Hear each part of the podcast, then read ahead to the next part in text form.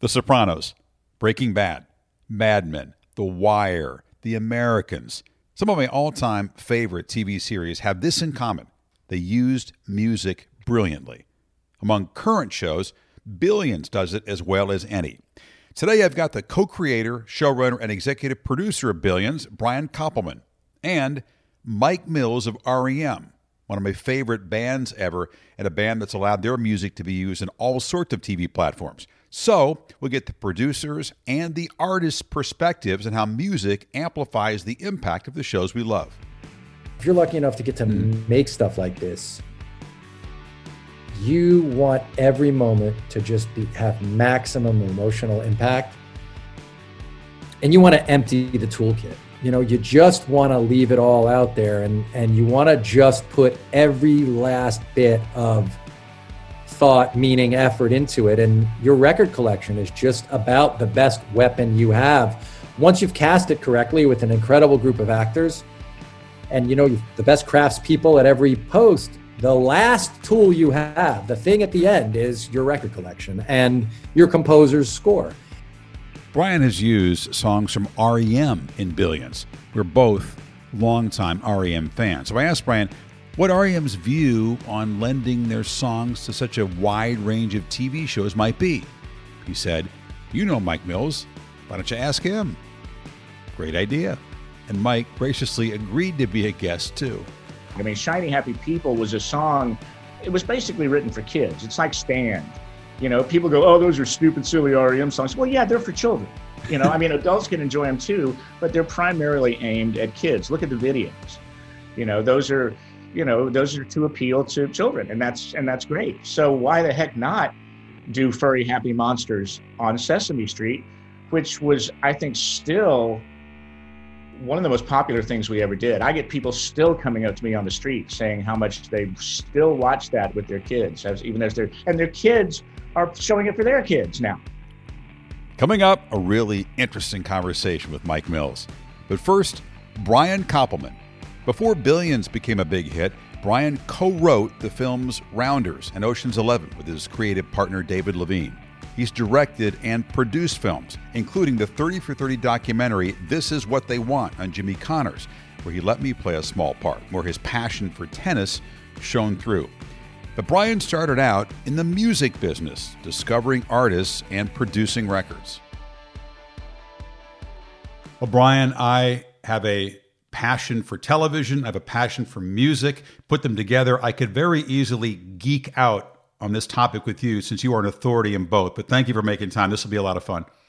I, you know, Chris, I, I just want to say, uh, getting to do this kind of thing with a friend makes it so much better. You're obviously a top quality broadcaster, and uh, uh, as uh, Jay Bilas said, like the most prepared person in the world. But the truth is, dude, just getting one of the drags of, of you know covid is you don't real you know you don't get to see your friends. And um, you and i've known each other a really long time.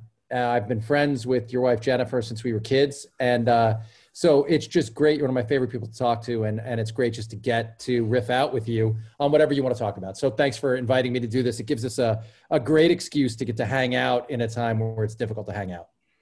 Likewise, we have, if we have to schedule a podcast, that's what it takes. I'm, I'm happy to do it. That's what's so cool. That's why you're the perfect guest on this topic because you've you've lived two lives: the music world and the writing world, the TV world, yeah. and they come together really in billions. And I want to definitely get to your brilliant show and how you use music in that show.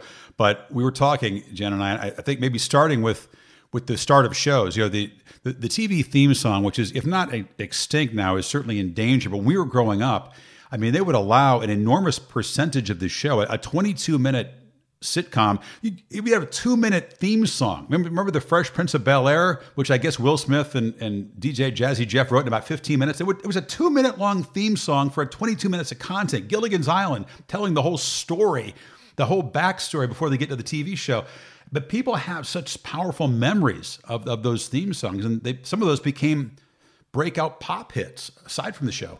What's amazing about that, though, and the utility of that, I think, is the moment you hear one of those theme songs, you are connected emotionally. This is the power of music. And I know you want to talk about this, but, and, and I do too. Music uh, like smell in a way is one of those things because we don't process it intellectually like if you're reading or watching something you're feeling it emotionally but you're also processing the story intellectually somehow but what you taste or smell or listen to musically you're you're experiencing i think differently. Uh, you're leading with your emotions always. And and so i think those people who created those tv shows back then were so smart in that that time spent uh, the time spent uh, having you exposing you to that music with those images that they would put to it bonded you to the show. You know think about the cheers theme song which is one of the greatest ever which just everybody knows your name just brings you right into that show uh, great american hero or you know my favorite of all time is welcome back and and you know, that was my favorite show as a kid. And and and uh, Welcome Back, Kotter. Sure. Welcome back. Your dreams were your ticket out. Welcome back to that same old place that you laughed about. And you know, I guess you and I we were eight years old or ten years old when that show was on the air, and um, that theme song you know, written by one of the greatest songwriters, John Sebastian, also wrote "Do You Believe in Magic" and "A Summer in the City" and all that stuff for the Lovin' Spoonful. And I had the extra thing on my dad worked with him in that band, but not then, you know, not on on, on Kotter. But but that song was like such a great song, and then the show, sort of what the song was about, tied into the show, and it just connected you to all that night I don't think it's a coincidence that Travolta starred in that show, which which along with Gabe Kaplan, which which had that song. And, and then the next thing Travolta did was a movie, but that the music in that movie, you know, when you meet him in that movie, he's walking to staying alive. And you, John Travolta, part of why we relate to him and have for so many years is the way that the music was deeply connected with how we think about him. No doubt. I want to circle back to that. You talked about the almost the visceral reaction you get when you hear the first few bars of a TV theme song that you, you yes. connect with. I mean, I mean, you could go all the way back to when I was a kid. Remember the cartoon Batman, and the theme song was literally one lyric. It was just Batman sung by a chorus over and over again at, at various pitches. But the yeah. minute you heard that kind of bat swirl at the beginning of it, I mean, and they, they ended up keeping, I think, the same theme for the live action show that they used for the cartoon. But I mean, that is the as a, as a song, it's nonsensical, but you still have that reaction to it. It gets you ready for the show. Yeah, man, that is the power. I mean, think about NYPD Blue's theme song, mm-hmm. uh, which is just which is music, right? Not and and uh, or West Wing. I mean, a lot. You know, when you think about why West Wing worked so well, that soaring thing. A lot of people I know have that song as their ringtone or had that as a ringtone for a long time because of what it made them feel, which is like they stood for something. You said something really smart that I'd never thought about, but the different ways of experiencing things intellectually, which you think the, the, the pictures, the visuals that you see in a television show or a film are processed in the brain totally differently than the way that we take in music emotionally. And perhaps that's why the, the marriage between the two can create such power. I, I, think that one of the reasons why this topic fascinates me, Brian, is because when it's brilliantly done on a TV show like yourself or, or a movie, the the power of that scene is just burned into your brain in a different way than if you just took it in without the music. I could play you a scene from one of my shows or anybody's show. I could play you, uh, and if we just watch the scene, uh, uh, someone's sitting there, and a camera's pushing in on them, and there's no score, no music playing. You're asking yourself, "What's happening? What am I being told?" What the moment that I put the right and and if I put one kind of track, you would feel one way, and another kind of track you feel another way. And then when I found the right track, you would feel exactly the way the story wants you to feel. Um, and I've seen it over and over again. That's why David and I, my, my creative partner David Levien and I spend so much time thinking about the music in our show. But we were talking this morning about The Crown. I don't know if you and Jen, how far into mm-hmm. The Crown you are. I love that show. And Amy and I were watching episode five no, I think, uh, sorry, earlier in the season. This was episode three, maybe. Um, I'm not going to spoil the show, but a bad thing happens to an older character. And uh, but right before that, for like the three minutes before, you see some scenes that are very prosaic scenes, like where just people are doing very mundane things. But there's this music building as we cut from uh, scene to scene to scene. And, and Amy and I looked at each other on, our, on the couch and we were like, what the fuck is going on here? Because it was building in a way that that just let us know and it was the way it was cut too but but the music was pushing in a way where it was like okay something is about to happen here and it wasn't pushed so much because if you use that do that badly you as the viewer get annoyed and tired with it but if you do it right suddenly you start feeling in your body a question before your brain even asks the question the composer and the creator of that show and maybe the director of that episode, maybe not. It depends how they work their show.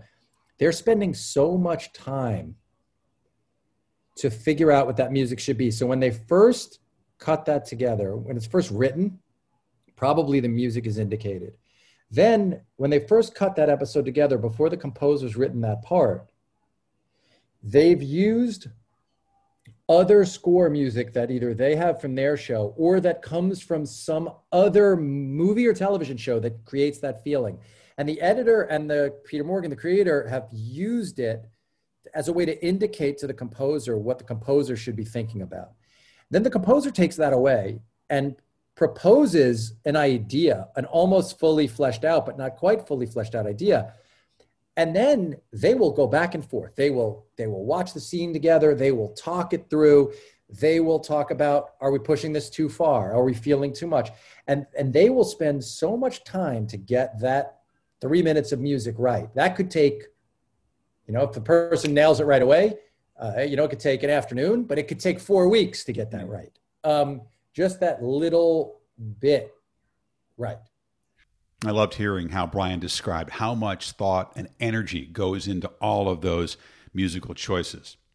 Now, when a show or a film uses a recognizable piece of music, a well known tune, the slang for that is called needle drop. Goes back to the old days of the vinyl records. Producers pay a fee to use that music. And Billions, like a lot of my all time favorite TV shows, does a great job at choosing popular songs, making them a focal point of a scene.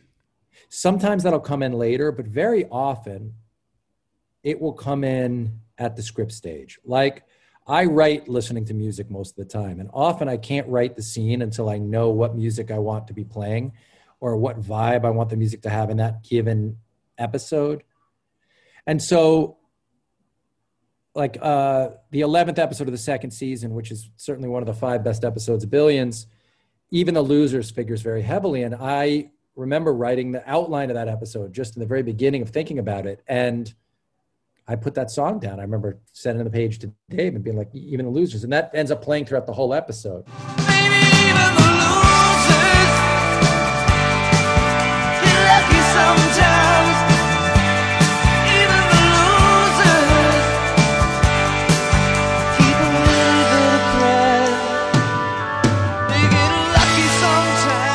And it helped write the thing understanding that we were going to be going to that song and what that song said and the way we were going to be able to change your perception of who the loser was throughout the whole episode was that that was just baked right into the song. And there have been many times where we've had the idea for um, a song and the way a song is going to land in an episode and we've built a bunch of stuff uh, around that. And i've talked to friends who do this and there are a few friends of mine who are as serious about music as I am and as obsessed, you know, just as obsessed with music as I am. And they too sometimes will build things around the song from a long way out.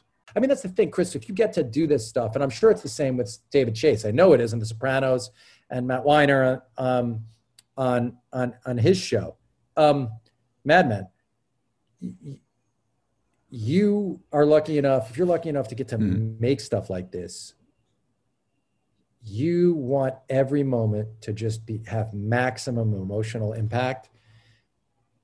And you want to empty the toolkit. You know, you just want to leave it all out there and and you want to just put every last bit of thought, meaning, effort into it. And your record collection is just about the best weapon you have once you've cast it correctly with an incredible group of actors and you know the best craftspeople at every post the last tool you have, the thing at the end is your record collection and your composer's score.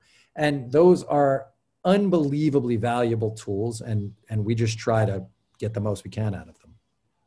I love you describing how much thought and rethought goes into this. How you you you're convinced it's the right song, but then you mull it over and you know that that can't be. Here's another song, and you finally circle back around. But that that must be um, some agonizing choices because you do have so many references and you have so much so much knowledge and such a, a massive collection.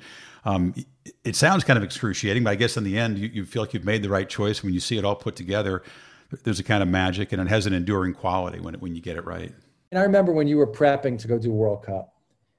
Uh, I remember spending time with you around that time and talking to you a decent amount during that. And I just remember you just didn't want the feeling that if you'd done another half hour of prep, you'd have had something mm. that because you didn't, you didn't. And you just wanted to make sure, look, you're representing, you know, we're covering this event, we're covering it in a certain way. It mattered to you so much. You know that you weren't born into a soccer. You were like, I have to give this everything I have. Because the thought of being there and someone makes a pass that you could have referenced a pass that happened 20 years before and you missed it would have driven you crazy, right?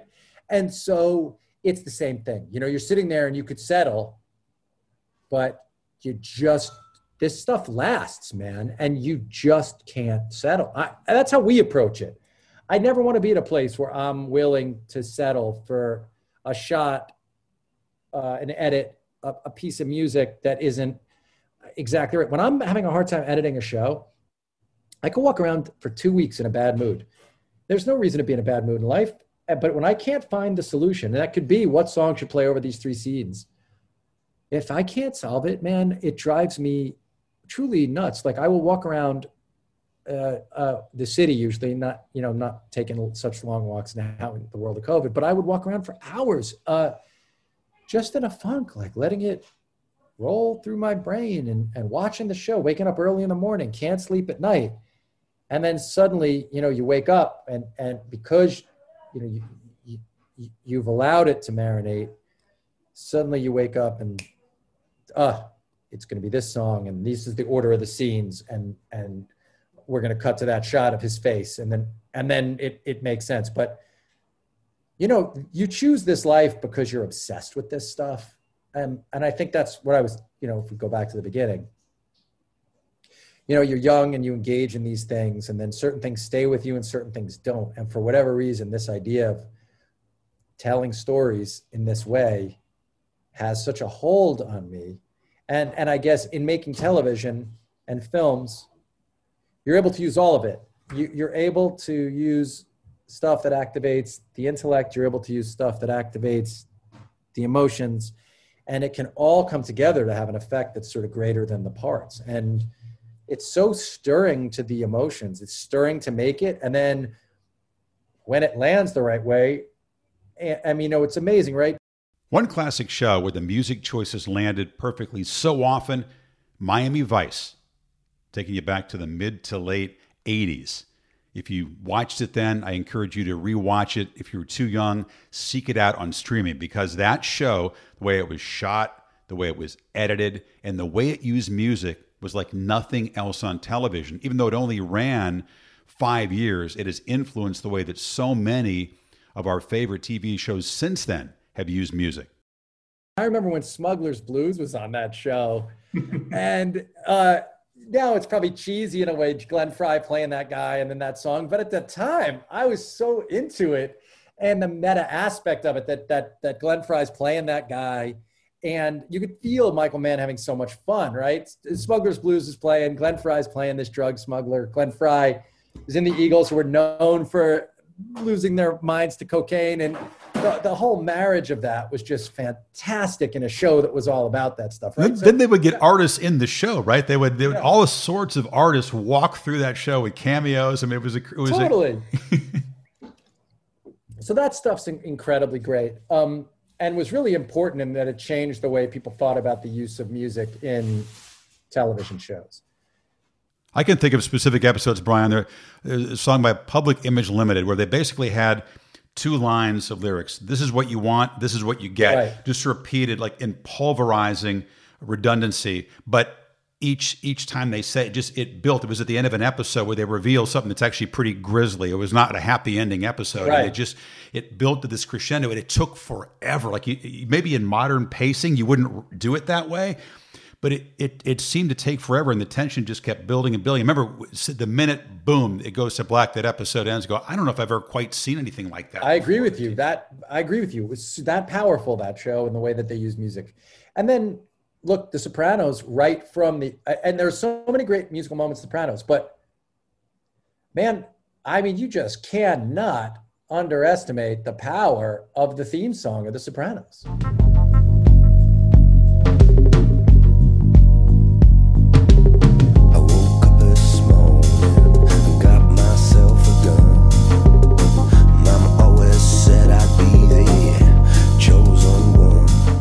I mean, talk about something that just immediate. If I put that on right now, it would change your state. Your state would just change if we put the Sopranos theme song on. But all you had, you- you hear the first jingle, and you know, woke up this morning, got yourself a gun. But but how does it come to pass that that is seen as a genius choice? That song was written about a woman who I think she killed her husband. It's a female empowerment song, it had nothing to do with gangsters, right? But but you put that that song. I get I get got goosebumps just thinking about that because that's how much The Sopranos meant, you know. No, to me too, man. And and and and if you think of like, yes, David Chase used Bob Dylan songs. He used great, great songs and to incredible effect. But right from the beginning, got myself a gun. You are in the feeling of the track too, which works like score as Tony's driving and beginning his day through that toll booth. Um, you are locked in, man, and you're locked in and identified with Tony and it just starts you going. So that's another great one.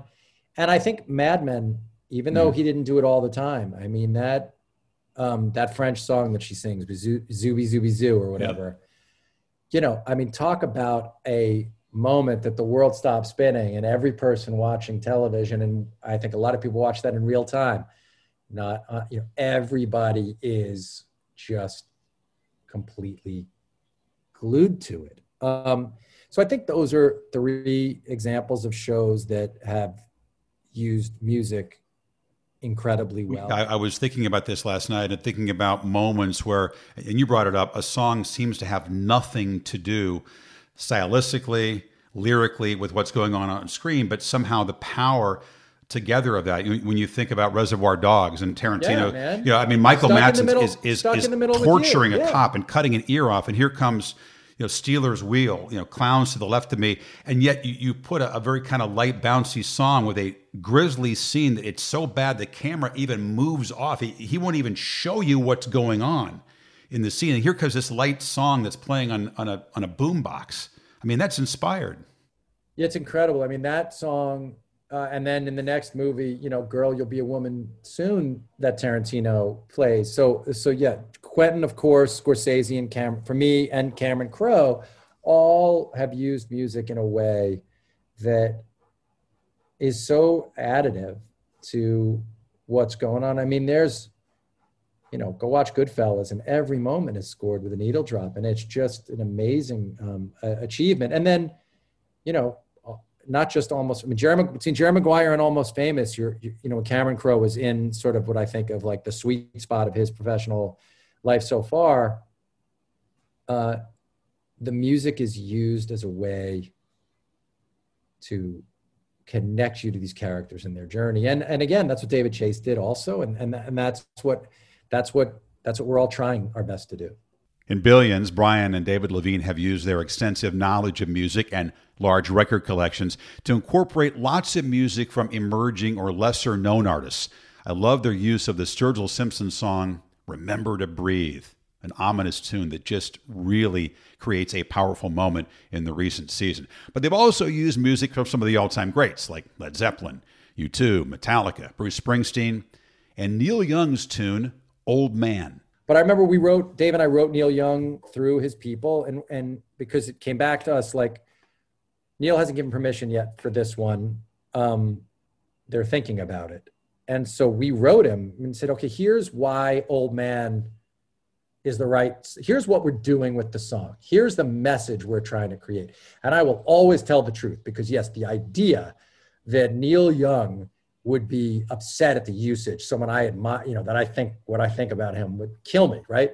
So you write Neil Young this note, and and then the next day it was like we got approved. And same with Bruce, you know.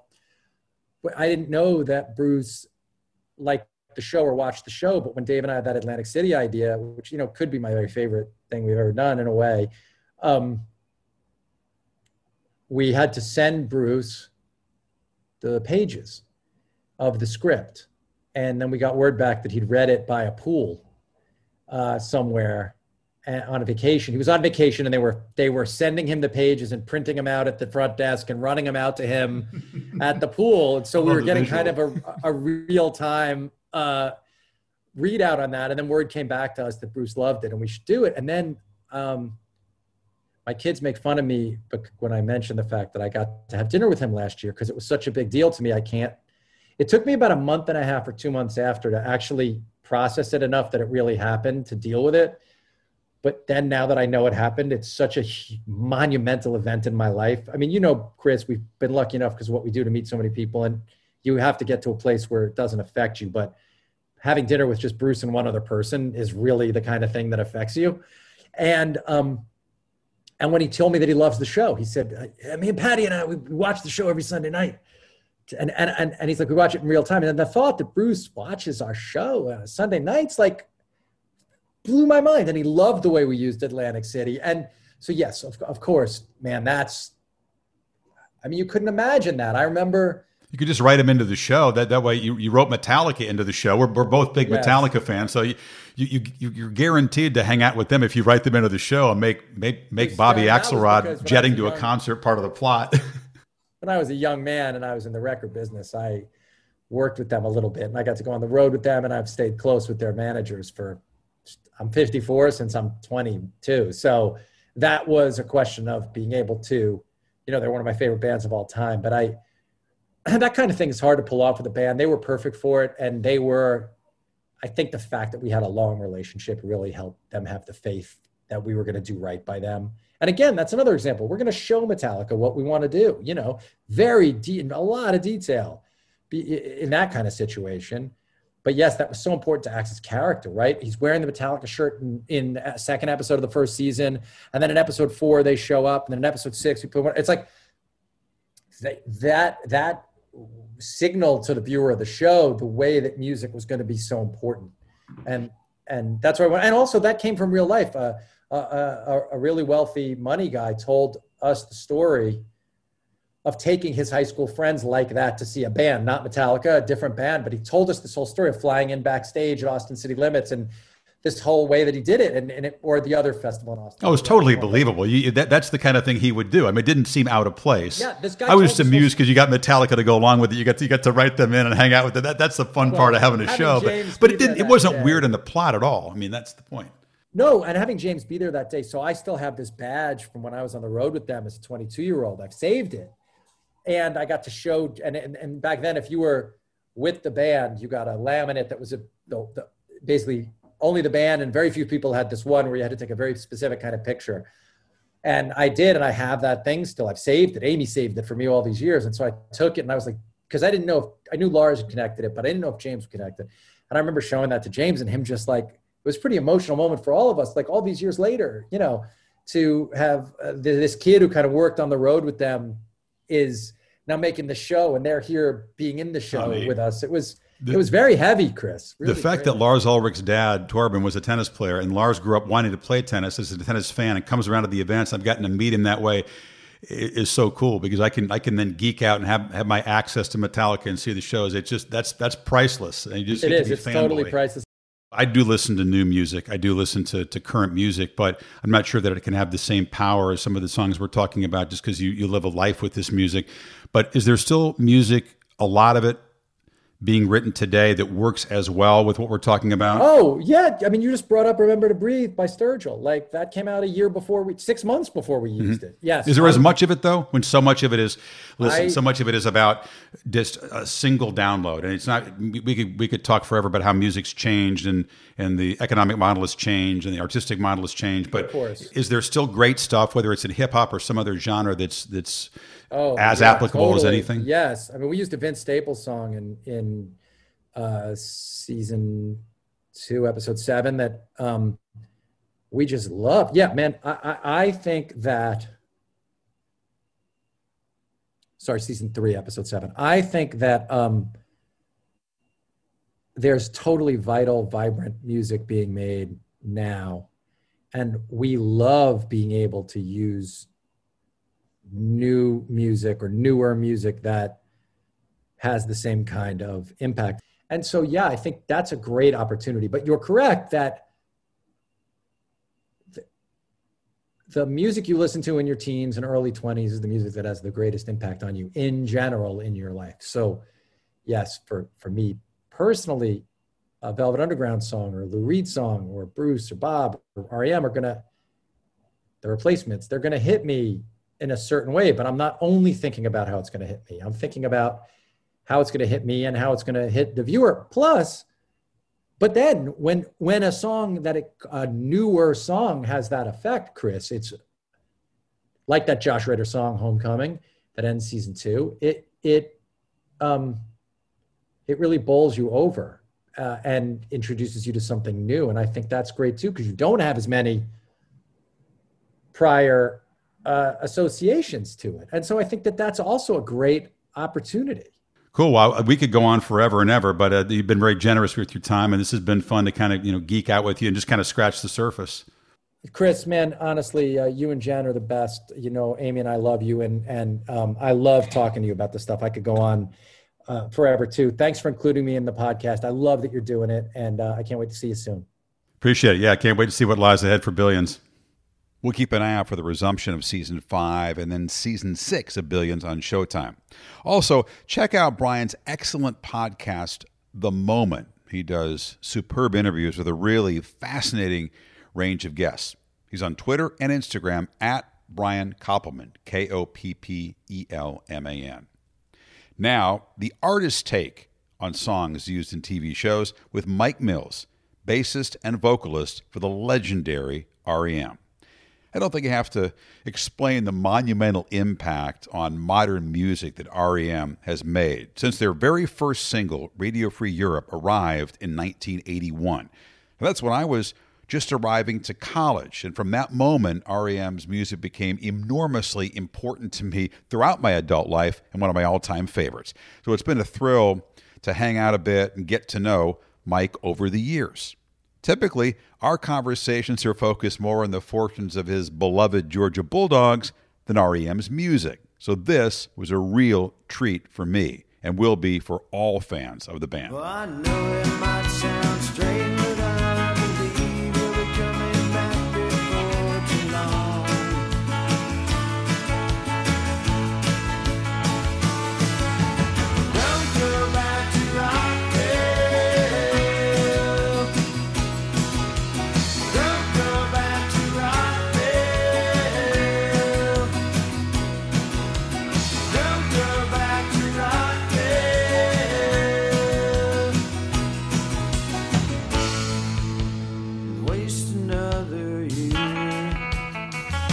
So, Mike, for those of us that don't write songs but love them, there's kind of a, a mystery to the process that has a magic attached to it. Notes and melodies come from somewhere, combined with words, and they create this form of artistic expression that really is unlike anything else in the way it affects people. And it has a, a, an effect that can last for decades, and it has an effect that's very personal. People have very different meanings for, for different songs. So take us through that process for those that, that aren't gifted in that area. well, it, it's uh, it's a strange thing. I mean, the, when you talk about the process, you're you're talking about everything from, you know, where do the songs come from? What's the muse? What's the inspiration? uh, all the way through to uh, production and overdubs and lyrics and all these other things that add up into into what the song becomes.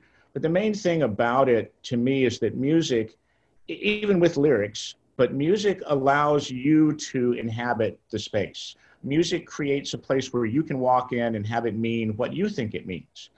Um, you know, one of the great things about REM and Michael's non-linear lyrics, especially for the first few records, was was that the, the, magic was that people could apply themselves to it, could apply their own meaning and their own feeling to it. For example, if you go all the way back to Chronic Town, we had a song called Million. And, you know, I, I don't know what Michael was thinking. I don't know that Michael knew what Michael was thinking, but but I loved it because I got to form my own images and and and, and meaning in my head.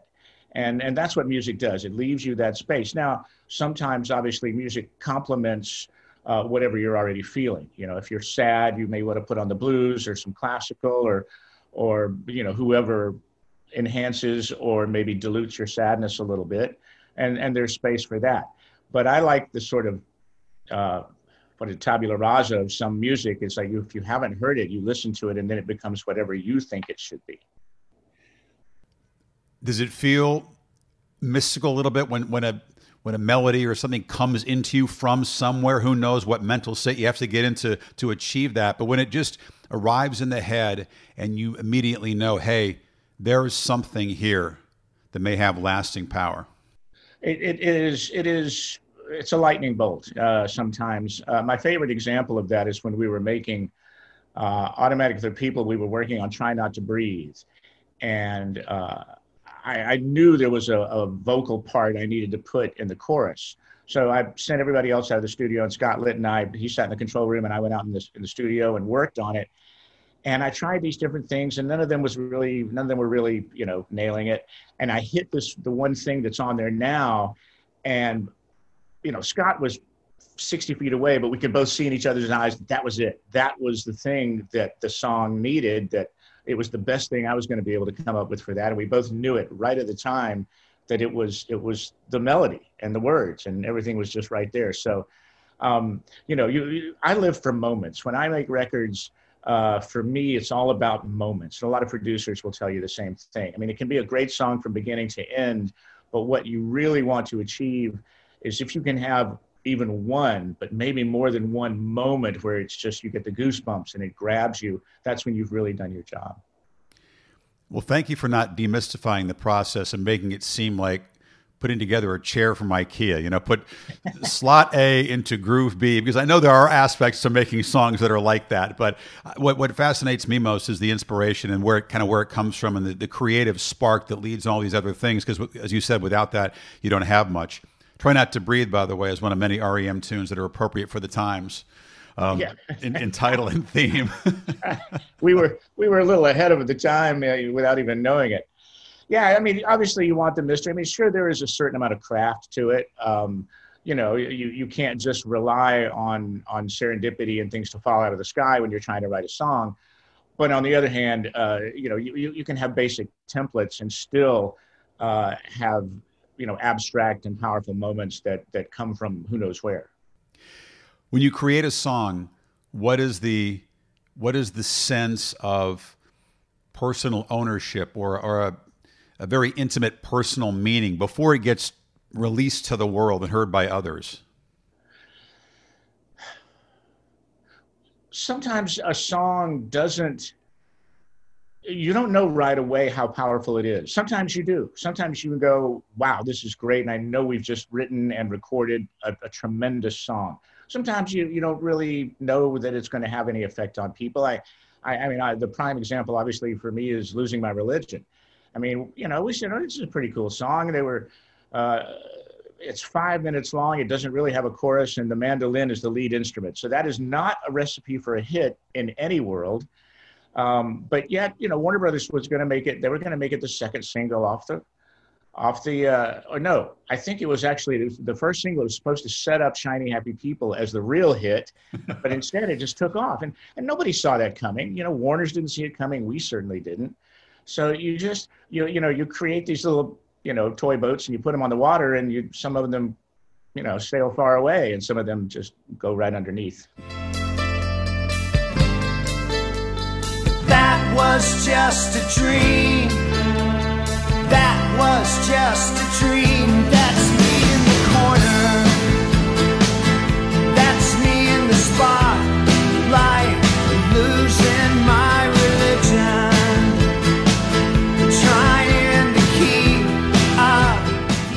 And when you create something that does feel personal and in some ways has been described as deliberately non-commercial, and then it sends tens of millions and wins awards and is is used um, in all kinds of films and TV shows. Um, what do you feel then? I mean, it's it's gone beyond this little boat that you put in the water, and it's drifted around the world um, through the currents. You know. Well, you know, it's it's the thing is once you release a song, it's not yours anymore. I mean, it belongs to everyone uh, to a degree. And it's theirs to interpret. It's theirs to ignore. It's theirs to listen to as much as or as little as they want to. So, um, you know, and then there are always misinterpretations. You know, the most famous one, the one I love, uh, which was one of our early hits. It's not a love song in the real sense of that. It's a it's a bitter song of of stalking. Uh, you know, not of stalking, but a kind of a rejection. Um, and it's it's really dismissive. But unless you listen closely, you won't know that. So it was always really fun to do shows and and we start playing that song and couples would put their arms around each other and hug each other and dance and kiss. And it's like, but but really, what what the guy is saying, he's telling the girl to piss off or the whoever it is. When he sings a simple prop to occupy my time, that sort of uh, tw- that turns the thing around one Well, it gets, it gets worse because the last line is another prop to occupy my time. So I mean, it, it starts bad and gets worse. But that's the kind of song that would be used in a film or a TV show because people would latch on to the one I love, and that that's Yes. what they want to latch on. And then then you find out, wait a second, this, this has nothing to do with what you were trying to say. and that's fine. It's fun to be subversive. You know, I mean, it's really fun to sneak things in on people. There is uh, uh, there is a word in Driver Eight that, you know, if people knew it was there, it would never get played on the radio. Or you know, not not anybody listens to radio anymore, but but back in the day, it, got played on the radio because nobody knew what Michael was saying, and there there is a word that would have completely disqualified it. So. Um, it's fun to be subversive. It's fun to, fun to sneak things in on people, and, and that's fine. Music can be music should be subversive in some ways. Um, you know, the '60s were all about subversion, and and well, you know, and they served it served a great purpose. I mean, it mobilized young people to basically end the Vietnam War, and that's that was a pretty powerful subversion right there. When someone has a different use for music, and there's few things less subversive maybe than a mainstream TV show. So let's back up. TVs, uh, movies that, that use songs, bands have to be paid for that. Bands have to give permission for that. What in general has been the REM philosophy when someone says, "Hey, we want to use one of your songs in our our uh, picture or our TV show"? Well, it depends on the song, and it depends on the uh, format. Um, you know, some songs of ours are we're a little more uh, possessive and and guardian like of them. I'm sorry, the word is not uh, coming to me, but and some of them we care less about. Like for example, everybody hurts at this point. Um, it, it belongs to the world. There, there aren't too many times we'll say no if it's a good cause that wants to use everybody hurts. As a matter of fact, we just, uh, you know, and there's obviously always a fee involved. You don't, you don't give things away for free because you don't want to start. You can't have a bad precedent that way. But we just uh, uh, worked out a deal with with uh, Jim Irsay and the Colts for the "My Cleats, My Cause" to use "Everybody Hurts," and we're happy to do that.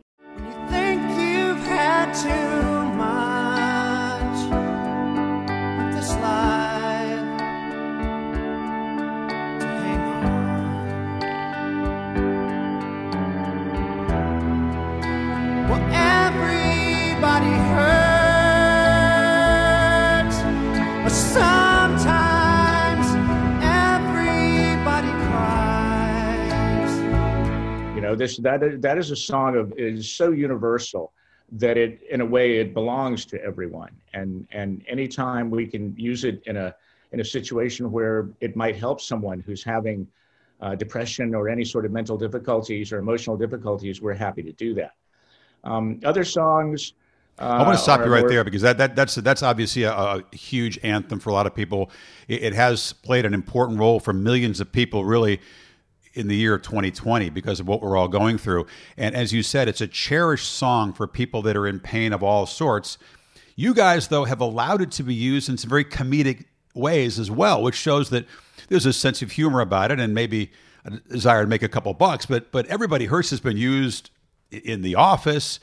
It's been used in, in, in all kinds of, of things and, and yeah. ways that are that are I, am they're not mocking the theme, but it's not it's not the sincere kind of pain that you're writing and singing about. Right. Well, well, you don't want to be too precious. You know, I mean, it, it, it isn't obviously. I mean, it's a very real, powerful song, and I have literally had people write me and tell me that it saved their lives, and and I'm thrilled about that. And I don't think it diminishes it in any way to use it in a in a comedic situation.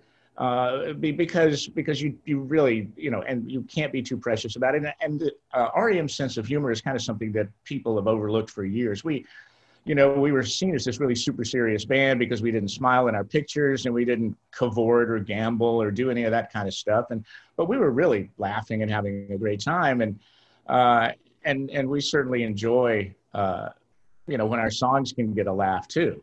Without it doesn't ruin the impact to have it used in the office or some other silly place. It's still a very important song about reaching out when you need help. Absolutely, and it, it's it's a plain but powerful song, sung very plainly, certainly by Michael's standards. And I think that it's very, very um, easy to grasp the meaning of that. And it has it, that will have power 50, 100 years from now. Yeah.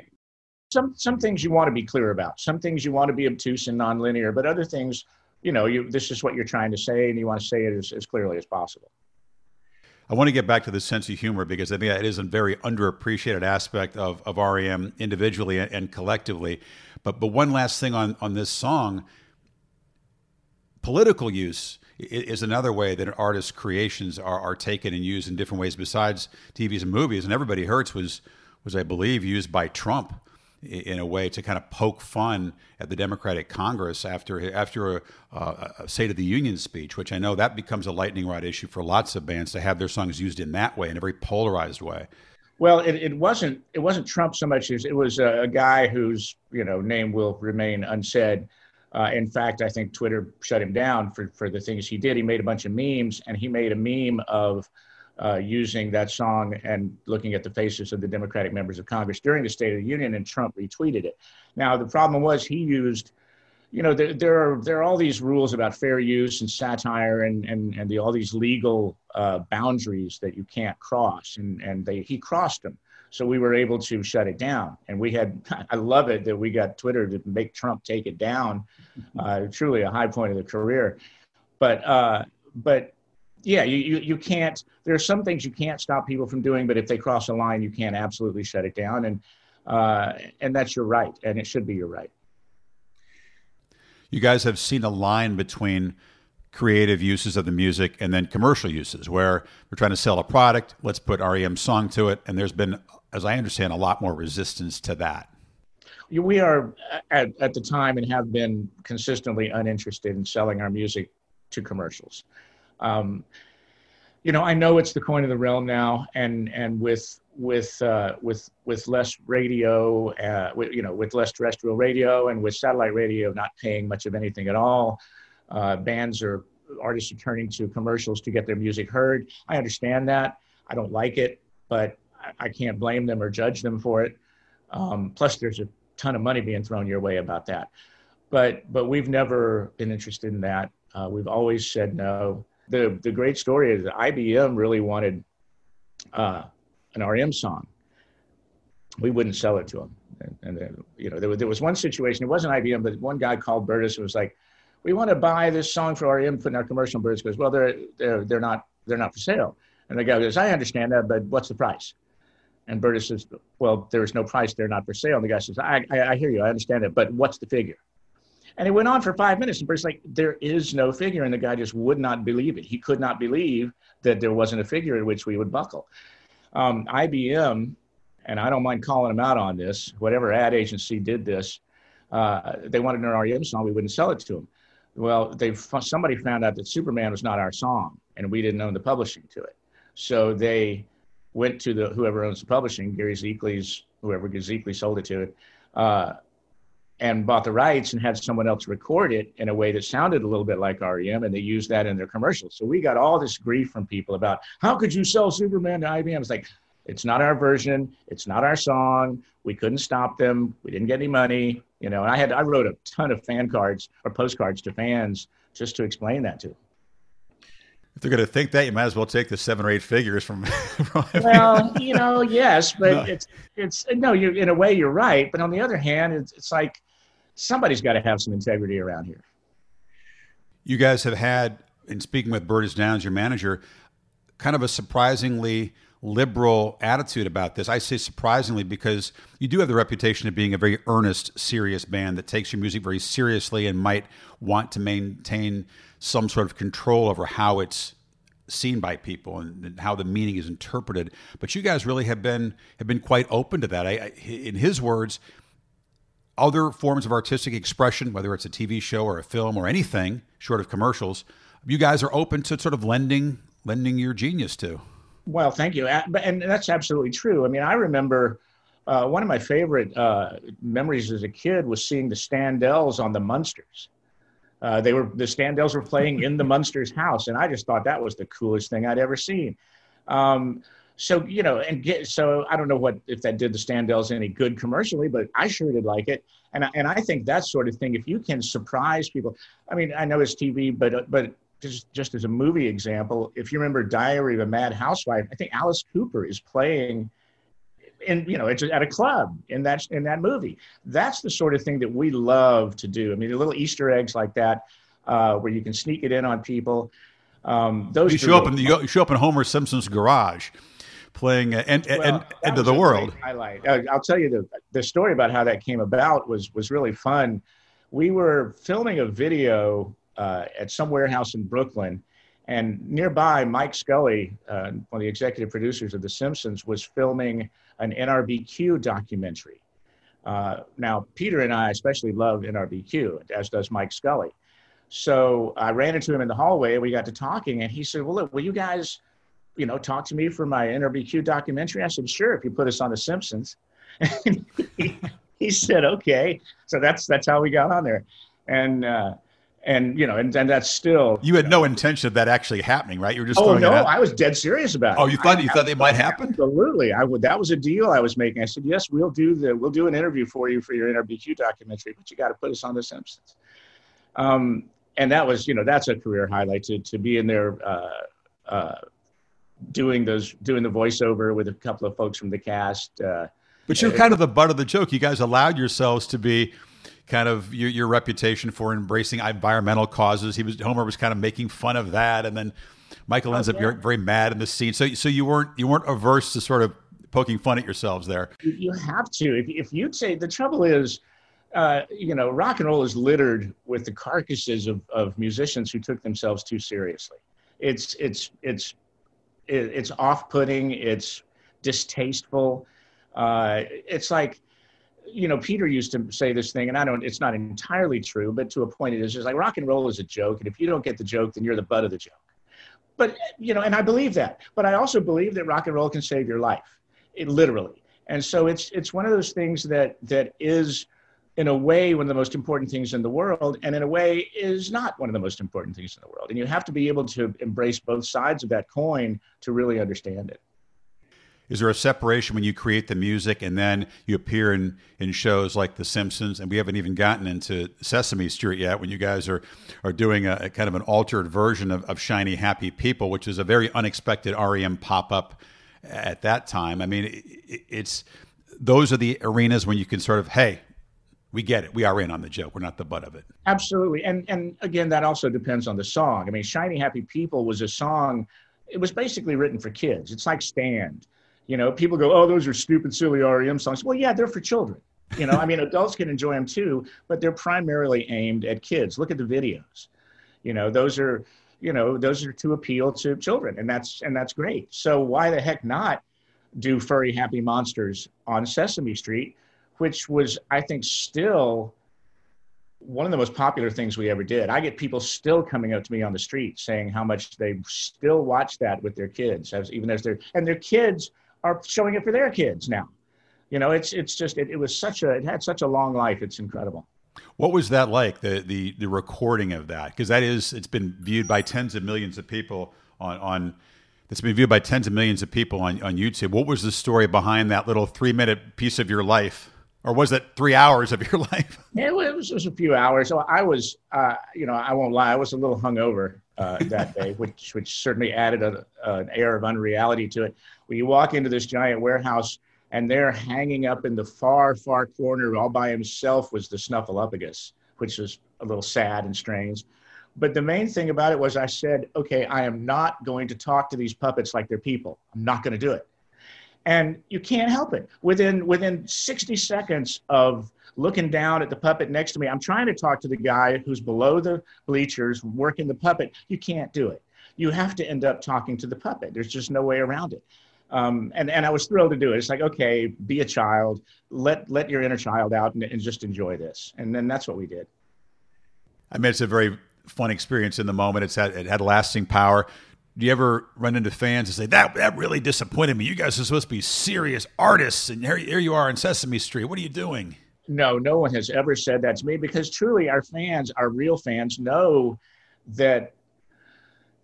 It's funny you you can say it's like I'm very serious about what I do, but I don't take it seriously, and those things are not uh, mutually exclusive. You can you can have both of those things in your hand at the same time. So you know, it just made perfect sense to to uh, to to reach out and play that song for you know we had kids. You know, the people at the record company had kids. Everybody has you know everybody that has kids has seen Sesame Street just about, and and and why not you know become part of that universality. Now, "Shiny Happy People" is a song that, if you believe what you guys have said over the years in interviews, is not your favorite tune. Um, you don't you don't play it very much. You didn't play it very much in, in concert, but because it has that easy to grab theme, because it was very catchy, maybe because it was intended to be consumed by kids, it has a, a, a real connection with people on some level, and it's been used a lot. I don't know if you know that it was in the early version of Friends before they settled on the song by the Rembrandts as their theme. Shiny Happy People might have become the theme song for Friends. I, have read a, a, few things about that. That I, I, think it was really more a placekeeper uh, at the time, and what they wanted was a song like "Shiny Happy People." I don't know that they actually wanted that that song. What I've read is that they told the Rembrandts to write a song kind of like that, uh, or you know, with the same kind of bouncy, up tempo feel, not to sound like "Shiny Happy People," but to have that same impact. Um, would you have let them use that as as the Friends theme song, which obviously a TV show that lives forever if they'd wanted to? I think we probably would have said yes to that. Yeah, I think uh, I think I wish that they had asked us for that, but I don't believe they did. Um, but the thing about "Shiny Happy People," we don't hate that song. It's a great song. Um, it, it's not the song that I want on my tombstone, you know, but. Uh, it's a really great song and like i said it's aimed more for kids and one of the reasons we didn't play it live is because without kate it's just not that much of a it's mm-hmm. you know it's just not not that much fun and since we weren't touring with kate Pierson, we just didn't play it live fair point point. by fair that point. point you know it was it, again it is the sort of sort of thing that we're not unproud of but neither do we want that front and center every time we talk about it no i think you left it off the first greatest hits album but that's I think it made it on it made it on a later one. That was probably not an oversight. Yeah. I want to circle back. You you talked about losing my religion, which became um, your best known and biggest selling song, and and one really important use of that in television was the 90210 Brenda and Dylan breakup. It's playing on the radio in their car. They're having this heavy conversation, Mike. I mean, they're talking about all kinds of things like you know teen pregnancy and fidelity and these important life lessons. The song is is playing full, then it's kind of playing in the background, then it kind of comes back at the end. For that series, which was white hot at the time, it's one of the most pivotal scenes in the history of the series, and now sort of that song is is attached to it. What was your reaction when when you heard about it and then saw how they used that? Well, I, to be honest, I didn't watch that show. So it, I mean, I knew it was hugely popular, but I just never saw it. I mean, you know, obviously I see a few snippets of it as I flip through the channels, but I never sat down and watched it. So I, I knew it was a hugely popular show, and I knew it would probably make a big deal to have it on there. Uh, but the emotional impact of it was lost on me because I wasn't invested in the, in the characters or the TV show. However, uh, I knew it was a big deal. I mean, I know ratings when I see them, and and I, that show had them. So we were thrilled to get it on there. Um, but again, that that all ties into the to the being a part of pop culture. You know, to to be in something that you know somebody may see it in 20 years and go, oh wow, that's really cool. Uh, or or you know just just to to mix the culture of of movies and television and music um, they're all related and and i and i like blending them when you know when it makes sense it's amazing the landscape has changed so much but there's so many usages for songs now that they do have a second and third and even a fourth life sometimes when people become aware of them that were way too young to hear them the first time. Have you ever come across some usage when you weren't eh, I'm not I'm not thrilled by the way that that's been interpreted either the visual images it's been married to or or the way it's used in the plot? Is there any example when you think ah yeah okay we did it. We got to put our money where our mouth is but I'd rather not see our song kind of used that way I was a little ambivalent about Independence Day. I think I think End of the World is in Independence Day. Is that right? Mm-hmm. Um, you know, big dumb blockbuster movies are they're a little too lowest common denominator sometimes for feeling really good about it. On the other hand, uh, it, it worked, it fit. Uh, the money wasn't bad. I won't lie about that. Um, but but again, it's, it's a huge movie. A lot of people were going to see that movie, and at that point, it's not about selling the music. It's just about having it heard. You know, being a part of the zeitgeist or whatever is is is nice. And um, I don't know. There are a lot of good things that come of that. You're, you're part of the culture. It means you're going to last longer. More people will have heard of you. It gives you more freedom to do other things. Um, and, you know, and again, I just like the fact that in 10 years, somebody's going to watch uh, Independence Day and go, holy crap, there's an REM song. Uh, or what is that song? I got to go find that song. It's, it's just, it's, it's a little Easter egg that sneaks up on people sometimes. That's another song, obviously, that's been downloaded and listened to a lot because of what we're going through. But it's pretty amazing that one artistic creation there that's a few minutes long can be used from Independence Day to Big Bang Theory to the film Buffy the Vampire Slayer. To, I mean, the, the, Simpsons we talked about. That's that's one piece of music interpreted that many different ways. Yeah. Oh, and that's and that's the the, the great thing about music is you, can. It, it means what you think it means you personally, you, you, Chris Fowler, me, Mike Mills, you, Joe Sixpack. It doesn't matter. Uh, it means exactly what you think it means. And again, Michael, some of Michael's non-linearity of his lyrics is really great because it leaves that room for interpretation.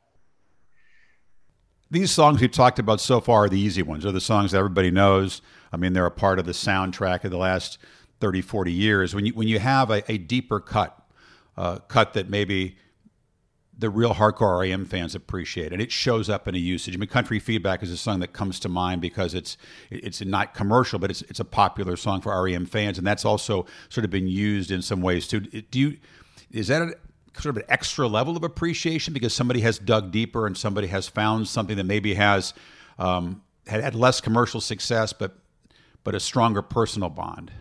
Yeah, I mean, low hanging fruit is great, and we're happy to have people nibble on that all they want, but uh, when you when you've done something that is explicitly non-commercial like country feedback uh, to have that uh, register uh, and resonate with people enough to where they want to use it in, in their own creative project um, that's very rewarding and and the fact that it does work in some of those situations uh, it, it kind of blows my mind it's just the power of music to to enhance uh, situations that you might not expect it to.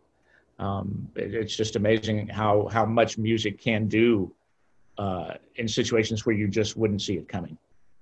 How do you explain the kind of the marriage of, of music and pictures, which I'm told I'm no expert in how our brain processes this, but it made sense when it was explained to me that music is experienced on a very emotional level, visual images in a, in a different place of the brain, but you put them together and the sum is greater than the parts. You have a, a piece of art that is two different mediums combined, but now has a power that, that is just embedded in your brain once you see it.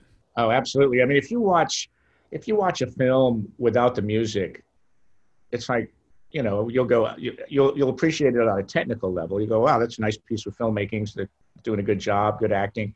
But you add the music to it, and it and it's exponential. It takes it to a whole nother level because music is is so abstract. Um, you know, visual, it's right there. You you can't really interpret it any other way than it is because there it is. Music is is entirely up to you how you interpret it, and it's malleable in the sense that the same piece of music might work on a uh, a TV show where one thing is happening, but it might also work in a film where something completely different is happening. Um, because that's just the nature of music. It it it it, it, it the listener is able to inhabit it in whatever way he feels, he or she feels. So um, that's why it works in, in different situations. Yeah, it's fun when something completely unexpected or on the surface inappropriate pops up. I don't know what TV shows uh, that you cherished or watched that, that use mu- music in a certain way, but you know, to have the Sopranos' last frames be "Don't Stop Believing," uh, the the Journey song, many people found incongruous, and there are plenty of examples of that where all of a sudden here comes a song that you would never imagine would be appropriate to that theme or that moment, but somehow it, it just it takes it in another direction and makes it work exactly. And and you would never have thought that. Well, somebody thought it, but but but the idea is that it is a surprise, and it's like, well, that's not working. And then later you go, okay, I, I'm still thinking about it. it's still working. So it's good to confound expectations. It's good to keep the mind open to new possibilities. Like I said, you just can't be too precious about your music. You know, rock and roll is is it's it's for the individual, but it's also for the masses if they want it and so you put it out there and, and see you know put the bait out there and see who bites. I don't know. I, I enjoyed having our music in all these weird cultural spaces that were not necessarily you know just like getting it on rock and roll radio. To get it other places is it's kind of satisfying that it that it reaches out in places that are not just tailored for a specific type of fan. It feels good to see that other people might enjoy it as well instead of the ones that it was purely crafted for Mike, thanks for your time. I appreciate it. This was a lot of fun, and, uh, we'll, we'll, keep looking for REM music to pop up in, in unexpected and, and interesting and, and entertaining ways. You never know. Thanks, Chris. I enjoyed it. And I hope you enjoyed that dive into music and TV. I certainly did. Very grateful to my friends Mike Mills and Brian Koppelman, and thankful that Brian suggested Mike as a guest. If you're like me, you, you now have more awareness and appreciation for the energy and the skill that goes into a TV show's use of music. If you'd like to follow Mike on Twitter, it's M underscore Millsey, M I L L S E Y. It's a nickname. Big thanks to REM's manager, Bertis Downs, Team REM, and Universal Music for clearing the song clips. As always, thanks to co executive producer Jennifer Dempster and producer Jason Weichelt. All of us would appreciate it if you'd subscribe to the podcast, rate, and review it. It really does help. If you have any comments or ideas on episodes or anything else, you can DM me on my Instagram at Chris Fowler. Thanks again. I'll talk to you soon.